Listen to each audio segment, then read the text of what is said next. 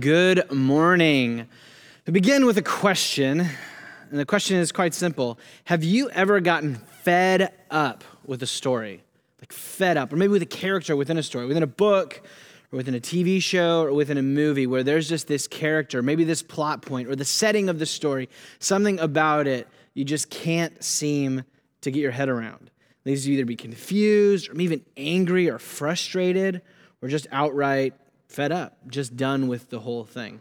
I know for some of us uh, who were raised on Star Wars, that then coming into the prequel ages, Jar Jar Binks was the closest thing, the, the example that comes to mind of being confused, exhausted, annoyed, and even angry, outright despaired at the future of the, uh, at the time was the prequel trilogy. Now, being fed up with a story is something that you've likely experienced. Some book, some movie, some show, some character, some setting, some plot point that just you couldn't get your head around. And, and it almost led to that tension point where you're, I'm, I'm, I'm going to quit reading or watching this. I was watching a cartoon this past week with my three, going on four as of this week. Happy birthday, Emma. Uh, Four year old this week. And within minutes of watching this show, you realize quite quickly the main character set before these children is absolutely awful. Though depicted as a cute cartoon character, this, this figure was mean and arrogant and greedy and just downright like, why would anyone set this character forward as, as a protagonist, as the main character of this story, in particular for kids? I don't want my child watching and taking cues from this character.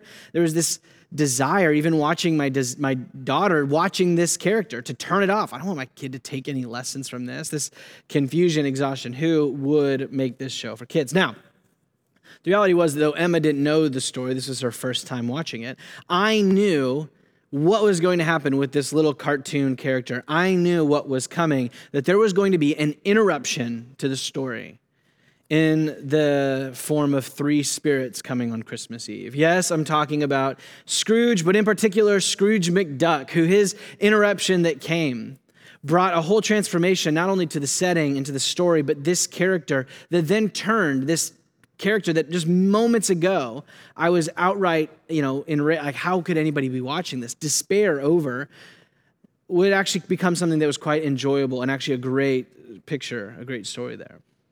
But without interruption, Scrooge, much like the story of the Grinch, or, so many Christmas stories are like the protagonist is the bad guy and then it switches. Scrooge or the Grinch, without an interruption that shakes everything up, the story continue. It would just continue in this dismal, depressing tale of despair where people would get fed up and rage quit either the book or the show.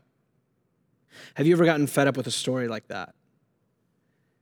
Have you ever gotten fed up with your own story like that?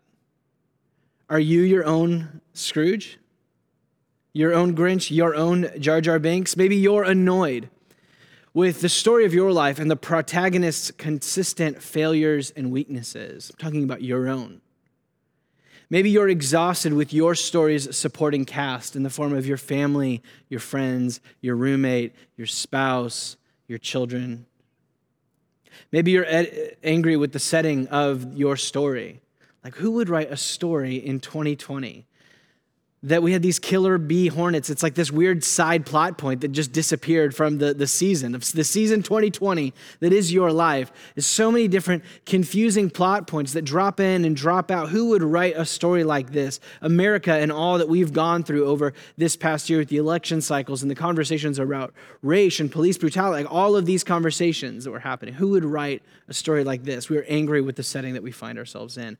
Or maybe we're just downright confused with the plot of our story, these winding and shifting back and forth over this past year of loss and rejection, the loss of a job or the loss of a loved one, isolation and loneliness. Who would write a story like this? You see, our deepest desire is to enjoy the lives that we have, the stories that we inhabit. But what can we do when we're fed up, we're confused, and we're exhausted with the stories that we find ourselves in, either the protagonist, the supporting cast, the setting, or the plot. The book of Isaiah is a lot like Charles Dickens' Christmas Carol. And in saying that, it's also a lot like your story and mine.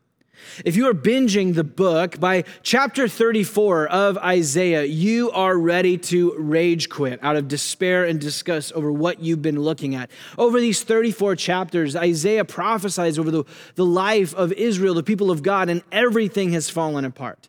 Nothing is working. The debris of injustice throughout the land, the wreckage of religious pretenders continues. And at chapter 34, if you've gotten that far in one sitting, you are just outright done. But just in time to prevent you from quitting chapter 34 in the book of Isaiah altogether comes the miraculous interruption that is Isaiah 35. And like Scrooge's visit from the spirit of Christmas yet to come, it is a vision of the future. Isaiah 35, what we're about to read today, is a flash forward. The official word is a prolepsis, which is just fun to say. You know these, these happen in stories all the time. An interruption to the already ongoing uh, story, which takes us into an experience of the future as if it presently exists or is already accomplished. Flash forwards, prolepsis, you know, the ghost of Christmas yet to come, is used to set the stakes of a story and oftentimes also used to relieve the tension as it builds up within a story to keep you from feeling overly exhausted or confused. And so, like in the Christmas carol, the flash forward that happens in the ghost of uh, Christmas yet to come is setting the stakes for him. You know, him seeing his own grave and the grave of Tiny Tim. Or uh, the one that comes to mind immediately for me is Terminator 2 with Sarah Connor, you know, at the park and she's up against the chain link fence as the, you know, the bombs go off. And the, it's setting the stakes of the rest of the movie. Or uh, we just finished watching the season uh, two uh, finale of Fargo last week. And there's right in the, um, it's the final episode of the season, there is a flash forward that relieves all the tension of all the action and the violence and the destruction that's happening, that gives us a breath of fresh air and sets the stakes for what, what is what's, what's, it, what's it, what are the stakes? What's at risk of being lost here? See, flash forwards are used in all of these varying ways. We know them. There's stories for days. I, I texted uh, Andrew Probasco, who's a part of Collective, part one of our board members, is just like, hey, talk to me about you know flash forwards. And he just listed all of them. You've got Lost. You've got the actual flash forward TV show with the Flash that he runs around time, so he's able to like go into the future and all that kind of stuff. Whatever it may be, flash forwards come as an interruption that brings the future into the present. When it happens in a story, it sets the stakes. Sometimes it relieves the tension. So, bringing this back to Isaiah, as a prophetic flash forward, Isaiah 35 is an interruption, not only in the book of Isaiah, but in your and I stories. In all of the despair, the being fed up of our own stories we may have, Isaiah 34 is an interruption if we receive it today something that can relieve some of the tension, but at the same time set the stakes of the lives and the stories that we're within. My prayer is that through looking at this passage today, we might experience a transformation here in this year of confusion, despair, of anger, and exhaustion. That this might relieve some of the tension of you being fed up with your own story today. It might set the stakes of why consistency and faith and continuing in this story is worth it. And my prayer is that, like Ebenezer Scrooge, because of today, it might be said of each of us, as uh, Charles Dickens ended a Christmas carol, that he knew how to keep Christmas well. That today, this work might invite us to keep Christmas well, to keep it with hope and love and peace. And today, as we're focusing on joy. And so, my notes, as always, are there in the chat. You can open those and follow along. Well, let's read Isaiah chapter 35, and then we'll get into our time together today. Isaiah 35, the prophet writes The wilderness and the dry land shall be glad. The desert shall rejoice and blossom like the crocus, like the lily. It shall blossom abundantly and rejoice. The land rejoice with joy and singing. The glory of Lebanon shall be given to it, the majesty of Carmel and Sharon. He's talking about these beautiful places that are now being given to all the land. They shall see the glory of the Lord, now referring to his people. They shall see his glory and the majesty of our God. Strengthen the weak hands and make firm the feeble knees. Say to those who have an anxious heart, Be strong, fear not. Behold, Behold, your God will come with vengeance, with the recompense of God, he will come and save you.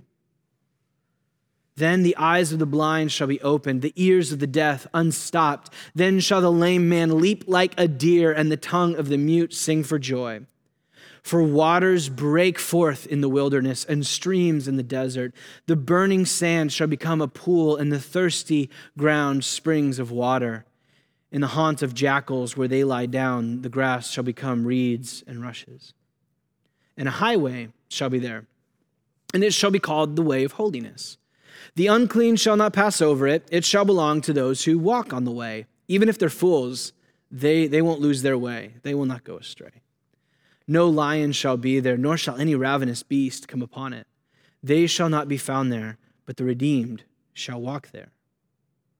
And the ransomed of the Lord shall return and come to Zion with singing. Everlasting joy will be like a crown on their heads, and they will obtain gladness and joy, and sorrow and sighing shall flee away. Let's pray. Father, here in this Isaiah 35 interruption, we have a flash forward. God, a message of hope and of joy and so we pray that today you might help us to receive this vision as our own. Help us to see Isaiah's perception of the present and the joy that he has that comes from his hope in the future, but now is experienced in the present. In all of this, Father, may we see your Son given to us as the source of this joy and hope. In your name we pray. Amen. And so in Isaiah 35, what we just read was a flash forward. Did you catch that? I mean, hopefully you did with all of the shalls and wills, all of that future tense language. That what Isaiah is talking about is something that's going to happen in the future. But in doing that, Isaiah actually lays out in no uncertain terms his poetic, prophetic perception of the present in order for all the shall things to happen, in him talking about what hap- what's that's happening to, He's actually talking about what the present is. And what's the language that he uses for the, his present, for his current experience? It's that language we saw over and over again throughout Isaiah 35 of a wilderness, of a desert, of a dry land, of burning sand, of thirsty ground, a haunt of jackals, of lions, and ravenous beasts. Isaiah's perception is that this is our present tense, that we live our lives in an inhospitable wasteland that's desolate and lonely and abandoned. This is the present tense for Isaiah. It's a place with unclean people, unholy, broken, unjust people with, with unclean, this language of things like blood and disease and death. It is a place of both physical and spiritual, as we saw, blindness and deafness, of paralysis and muteness. With all of this as our setting, it's no wonder as we puts it at the end there in verse 10 that what we live now is lives within sorrow and sighing isaiah talks about his present tense but we realize how much he's also talking about our own living within 2020 this is a wilderness an exile year as we've talked about in the past. And it leaves us with isaiah as he says in verse 3 and 4 weak hands feeble knees and anxious hearts. This language of talking about us having weak hands is more than just weak hands.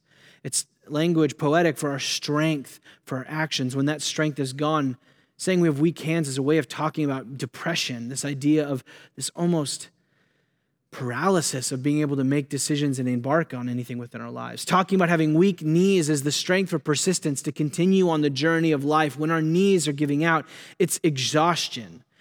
And then he talks about anxious hearts. So, weak hands and feeble knees, anxious hearts. He's talking about our anxiety, our depression, and our exhaustion.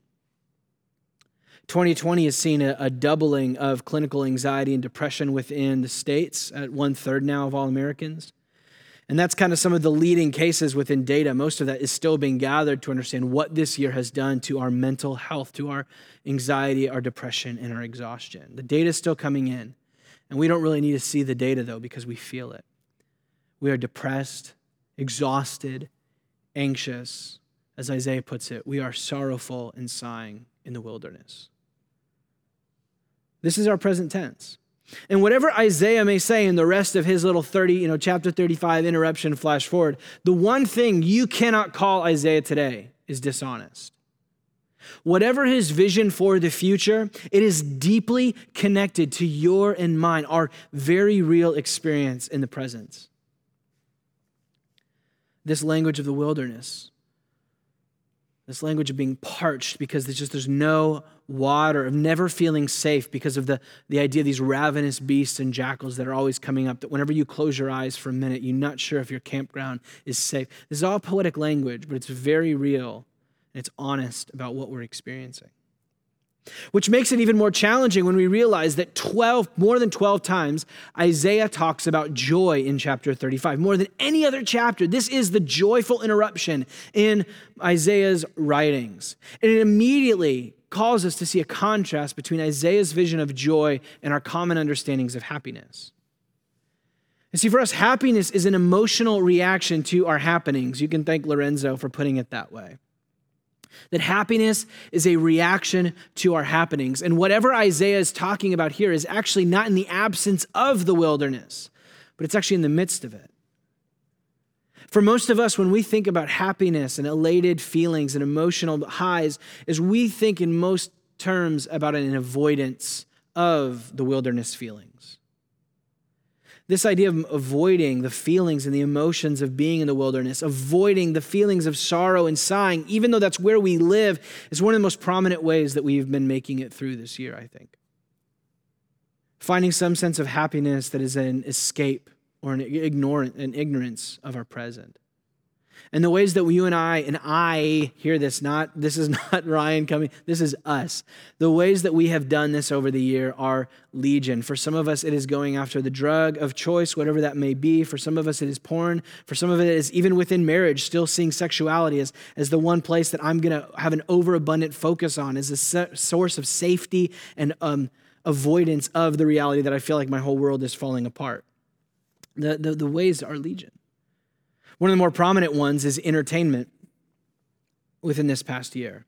Within this past year, 2020, as we made it through this uh, pandemic and even just 2020, where we are culturally throughout history, has led to uh, what one writer in the um, New Yorker referred to as ambient television. This was his review of the new show on Netflix, Emily in Paris.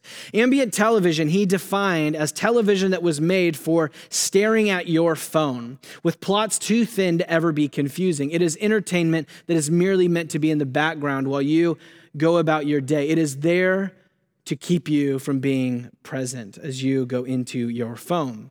Even more than that, the endless feed mentality within our social media that's picked up has been a continuation of this whether that's TikTok, which that's their whole basis of the app is a continuous feed, or Instagram with their new, you know, story stuff that now has moved the create button from the center of the app. Now it is gone, and that the opening button that your brain is wired to go to when you want to post something is now the stories where you get caught up in feed after feed after feed, and then three hours go by and it's two in the morning. That doesn't come from personal experience. Or even Twitter introducing fleets like everybody's just doing it now. Whatever it might be, the whole idea is that social media, entertainment, what they are offering is all of these different avenues where our attention can be taken off of the sorrow and sighing. And though we hate the sort of lives that it's giving us, where we become these sort of entertainment drones, is we're actually at the same time very much okay with it because we hate our present tense. So we may hate the fact that our screen time continues to go up, but we're kind of okay in the, pre- in the present tense because we hate our present tense so much. Eugene Peterson said in 1980 the enormous entertainment industry in America is a sign of our depletion of joy. Entertainment is only one example, though maybe I spent a little more time on it. I mean, you can find it within shopping as well. Well, we'll go on to uh, IKEA or we'll go on to Amazon or whatever business that we go after. It's Christmas specifically. Hyper brings all this out, where we shop, shop, shop, shop, shop, and we buy in some sense to make ourselves feel happy. And then we realize we have far too much stuff, and now we're not happy. We hate our present even more because we have so much junk. And so then Marie Kondo comes in and helps us toss out all the stuff that doesn't spark joy. All of it is an avoidance of the feelings of our lives, of our sorrow and sighing. And the fact is, Isaiah mentions this joy a dozen times, all within the context, not in the avoidance or absence of the wilderness experience. And so Isaiah understands his present. He's attentive to it. Whatever he's giving us in the coming moments as we look at Isaiah further, His movement of joy is not in the avoidance like some religious people do, where we put on a happy face and we walk within an ignorance and we pretend that we don't see the people living within the gutter or realize our own lives being, in some sense, in that gutter as well. Isaiah sees it for what it really is. And so, in order to receive Isaiah's joy, so must we. But under that underwhelming reality, overwhelming reality of Isaiah's and our present tense, not being okay with the happiness that comes from avoiding our sorrow and suffering, Isaiah speaks to that sorrow and suffering with this flash forward. And this flash forward, like um, if you've ever seen uh, Amy Adams the movie Arrival, which is incredible. This is a spoiler, but sorry, it's been out for too long now. But the whole movie is a setup of all of these flashbacks that are actually disguised in the narrative of the story as a flash forward.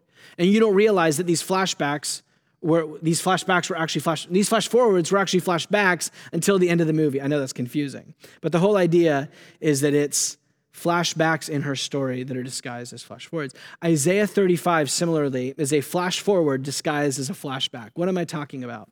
When you read over Isaiah 35, did you mention all of this what is going to happen language? Is the two primary ways he talks about it is a flood and an exodus. If you remember back from the opening chapters of Genesis, this flood that came in God's judgment, you know, and it wipes and starts the world over. It's like there's this new flood in Isaiah 35, but it's a reversal where instead of judgment and death coming down from the heavens, it's grace and life. This flood that turns the wilderness desert of our present into a garden. The other language that he uses in uh, verses 8 and 9 is that of the Exodus, of the ransomed and the redeemed, just like Israel coming out of their slavery into Egypt on a road trip through the wilderness to God's holy mountain Isaiah looks back to look forward. And so he sees this flood of glorious life, this cosmic exodus, all as a poetic description of what he says in verse 3 and 4 when God comes and saves his people. This is when eyes and ears are opened to the glory and majesty of God, when legs that could not move are now leaping, when mouths that could not speak are now seeing, when the sorrow and sighing that follows us all the days of our lives now flees, and God's people are crowned with eternal joy.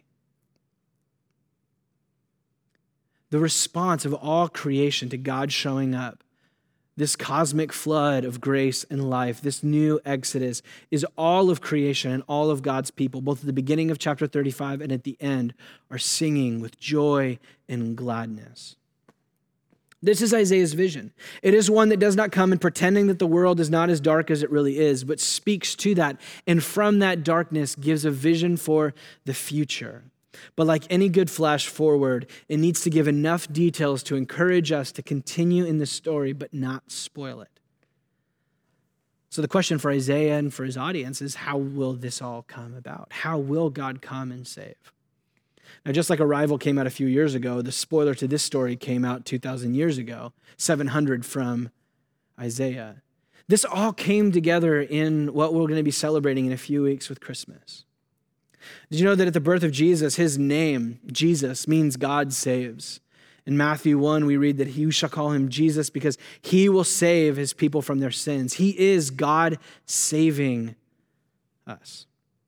He is God coming and saving us. Even more than that, Hebrews 1 says that He is, like we read, the visible glory and majesty of God descended from heaven. His whole ministry, if you've been looking with us in the Gospel of Mark over this past year, has been what? Healing of the blind, the deaf, the lame, and the mute. Jesus actually quotes from Isaiah 35 and Matthew 11 to describe himself. Jesus identified himself as the life giving water that flows down from heaven, that is springing up this new Garden of Eden over all the earth. Jesus identified himself as the way, the truth, and the life, the way being the holy way, the highway to the Father that Isaiah sees here.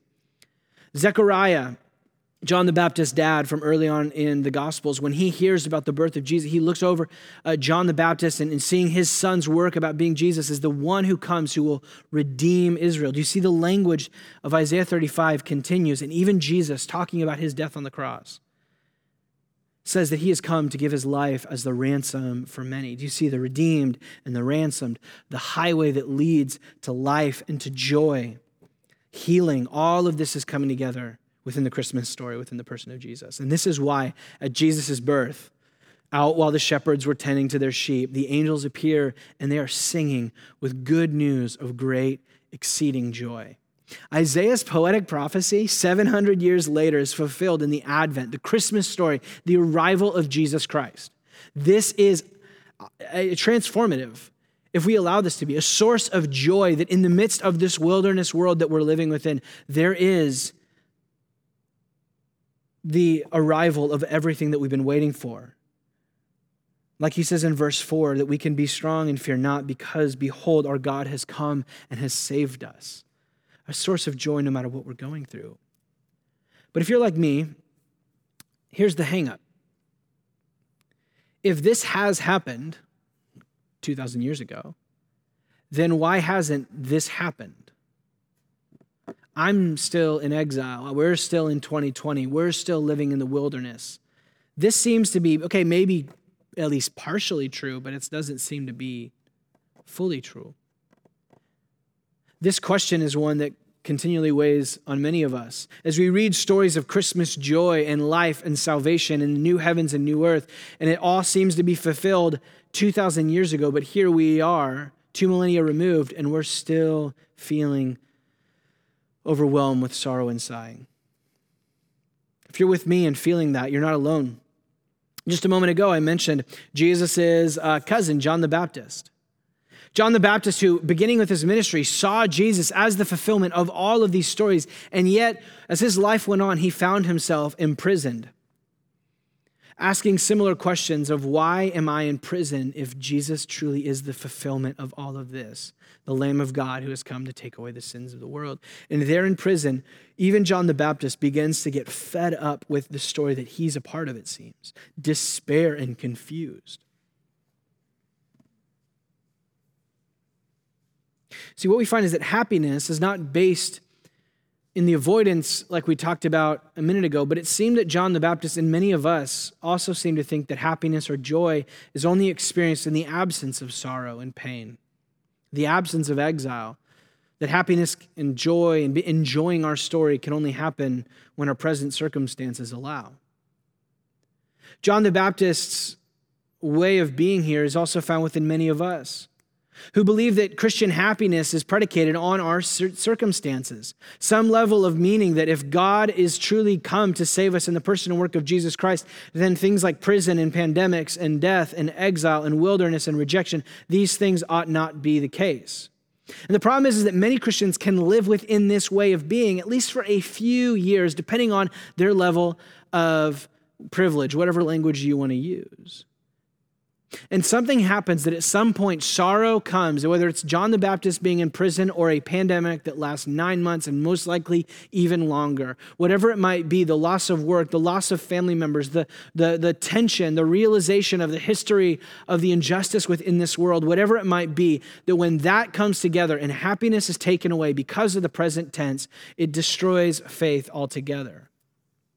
Because that faith was dependent on the absence of sorrow. And so maybe you're not someone who's been overly uh, running around with a, an avoidance of the suffering and sighing of this world. Maybe you've linked your happiness solely in its absence. And so maybe you're like John the Baptist and you feel like you've been in prison this year asking the same question Is Jesus really the Christ if I'm experiencing what I'm experiencing? Jesus has a conversation with some messengers from John you can read about all this in Matthew 11 if you'd like to this week. And he sends these messengers back with a quotation from Isaiah 3, 5 and 6, 35, what we just read, verses 5 and 6. That I have come, yes, to do all these things, but then he says, Happy, joyful, blessed is the one who does not stumble on account of me.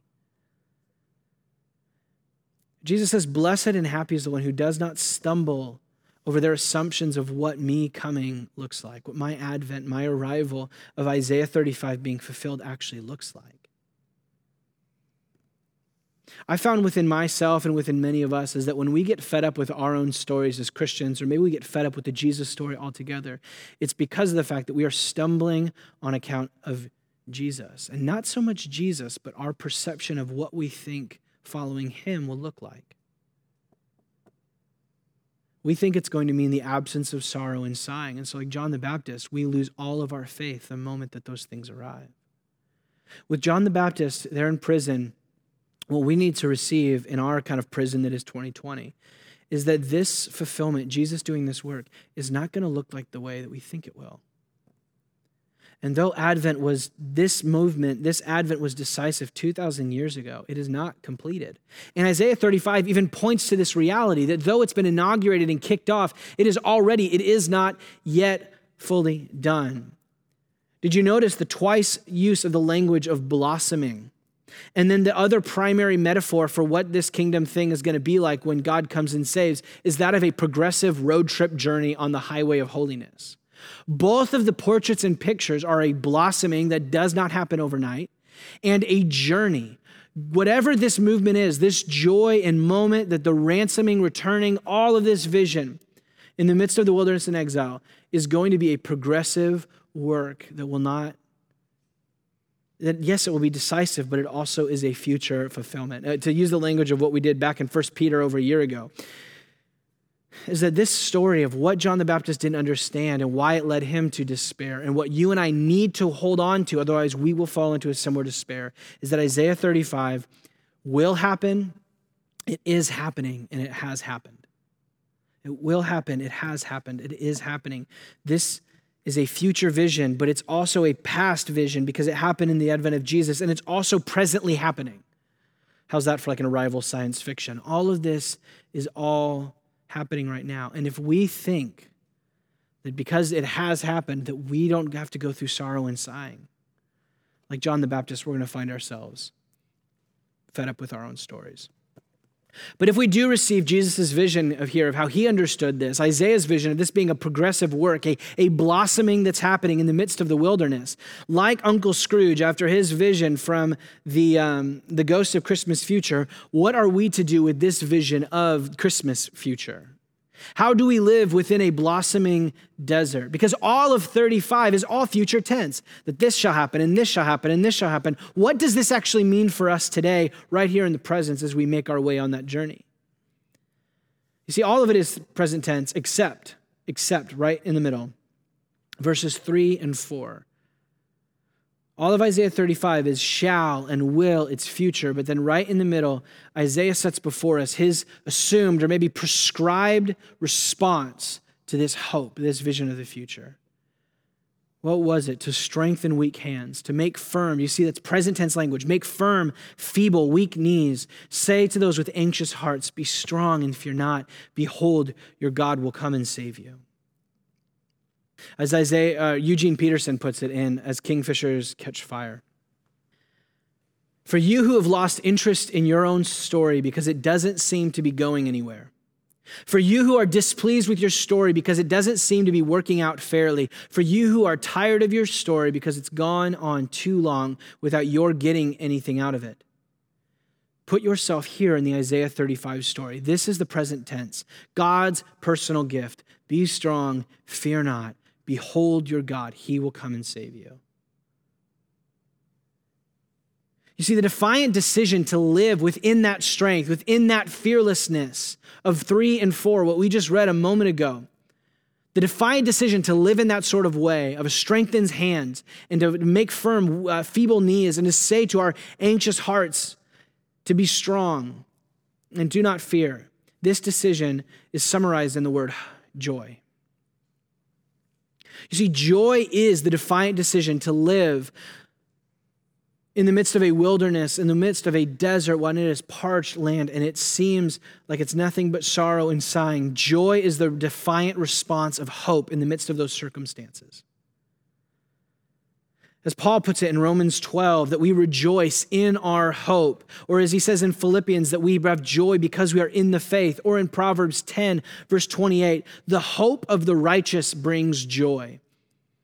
If you have hope, the defiant response in the midst of the wilderness is joy. And this is why we did this week after hope last week, because they build off one another. You see, Isaiah's vision here, and what uh, work he's calling us to, is that joy does not depend on circumstances, but your perspective. Joy does not depend on your circumstances, but your perspective. Yes, happiness can come and go with your circumstances. There are seasons of great happiness, like when I'm sitting on the couch eating a giant bag. Maybe this is more avoidance than actual happiness. Eating a giant bag of pretzel M&Ms, right? Watching The Mandalorian. That yes, that happiness is there, but that happiness comes and goes as soon as I realize how many M&Ms I've eaten and I've finished the episode. Happiness comes and goes with circumstances. Joy is based on a perspective. This is why the opposite of joy is not sadness. The opposite of joy is despair, a lack of vision for the future, being fed up with the story. You see, when you believe that Jesus' love has overcome, is overcoming, and will ultimately overcome all the wilderness of this world and even death itself, joy becomes the reasonable response, even in the wilderness, even in exile, even in something like 2020. That's why joy is the fruit of the Spirit. And so, this joy comes not out of the avoidance of our suffering or the absence of our exile. It's in the midst of it all because it's blossoming right here in the midst of it. Or, as the Apostle Paul puts in 2 Corinthians chapter 6, that we as Christians can simultaneously and are simultaneously full of sorrow, yet rejoicing. A joy that's not based in our circumstances, but is able to withstand and actually move in the midst of being full of sorrow and all that 2020 has for us is available. It is here for us today. Because, like I said, though happiness may be a reaction to your circumstances, and I'm not down on happiness, joy is a defiant decision against the wilderness experience. And so, just as we close, to make this super practical, because the spiritual practice of joy is celebration is celebration. A few really practical ways to bring this home over the next few weeks, and then we'll, we'll move into a time of response. First, is we are a few weeks away from Christmas. I want to encourage you to give as much, if not more, time to think through and plan how are you going to celebrate more than what you're going to give or get in putting together your, your, uh, your lists to think through how can I, in the midst of 2020, almost defiantly against the sorrow and sighing that I'm experiencing, speak to that anxiety, that exhaustion, and that depression. I am celebrating and remembering that in Jesus, the Lord has come and saved me, and He's going to do it again. As we move towards the new year, before you start working on all your resolutions of how you're going to try to get better, or whatever, would you just stop and spend an hour maybe with a journal and a pen and just write out and celebrate the blossoms of life, the baby steps that you've made on the holy highway over this past year. Similarly, the only command, and interestingly, in Isaiah 35, is to strengthen the weak hands, to make firm the knees of the feeble, to say to those who have an anxious heart. The one command in this passage is, is communal. It does not say to strengthen your own weak hands. It does not say to make, make firm your own feeble knees. It does not say to encourage to yourself, but rather this is calling for one another. Joy is a team sport. And this is difficult within something like 2020, within the pandemic, within the new, you know, stay at home orders coming together. It may be more difficult than normal. But may you find ways to do this within, whether that's those that you live with or within your discipleship group or neighborhood dinner, even if it's over Zoom, that you might find a way to care for and encourage to make strong those with anxious hearts. And at the same time, we want to take the full depth of what it means to strengthen those who are weak, not just to over spiritualize it, but also to see that though it may be speaking and does, yes, speak to those within the community of us encouraging one another, also included within this is strengthening weak hands, a call towards generosity and justice. These are the practical ways that we celebrate. Joy shows itself in generosity.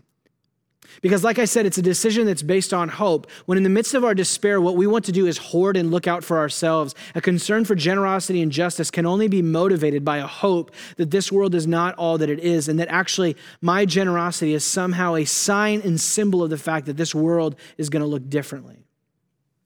And so, generosity is one of the ways that we can do that. Embarking on works of justice, like some of you have done with Claire's adoption Joy is the motivating factor behind justice and generosity. William Wilberforce, who contributed to abolition movements within the UK, kept coming back to the fact that it was joy that had to be the main motivator.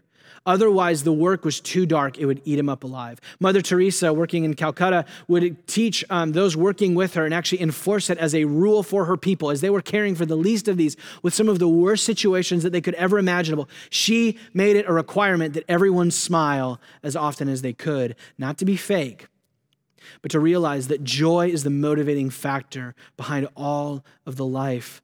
It is what hope looks like embodied.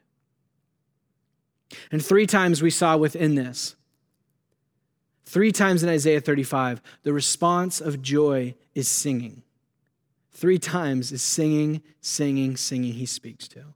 And so, over this past week or next week, this may mean that you put together a playlist of all of your favorite Christmas hymns. And I'm not talking about like, you know, all I want for Christmas is you. I'm talking about songs that talk about the powerful work of what God is doing within this broken world. And then you belt that out at the top of your lungs. And, and what we're going to do in just a moment is we're going to actually do that. And my encouragement is you may not be the sort of person that over the past nine months, that when we do these songs, maybe you sit and you listen to them be washed over you, or that you maybe just go and get lunch and start to work in the kitchen or whatever.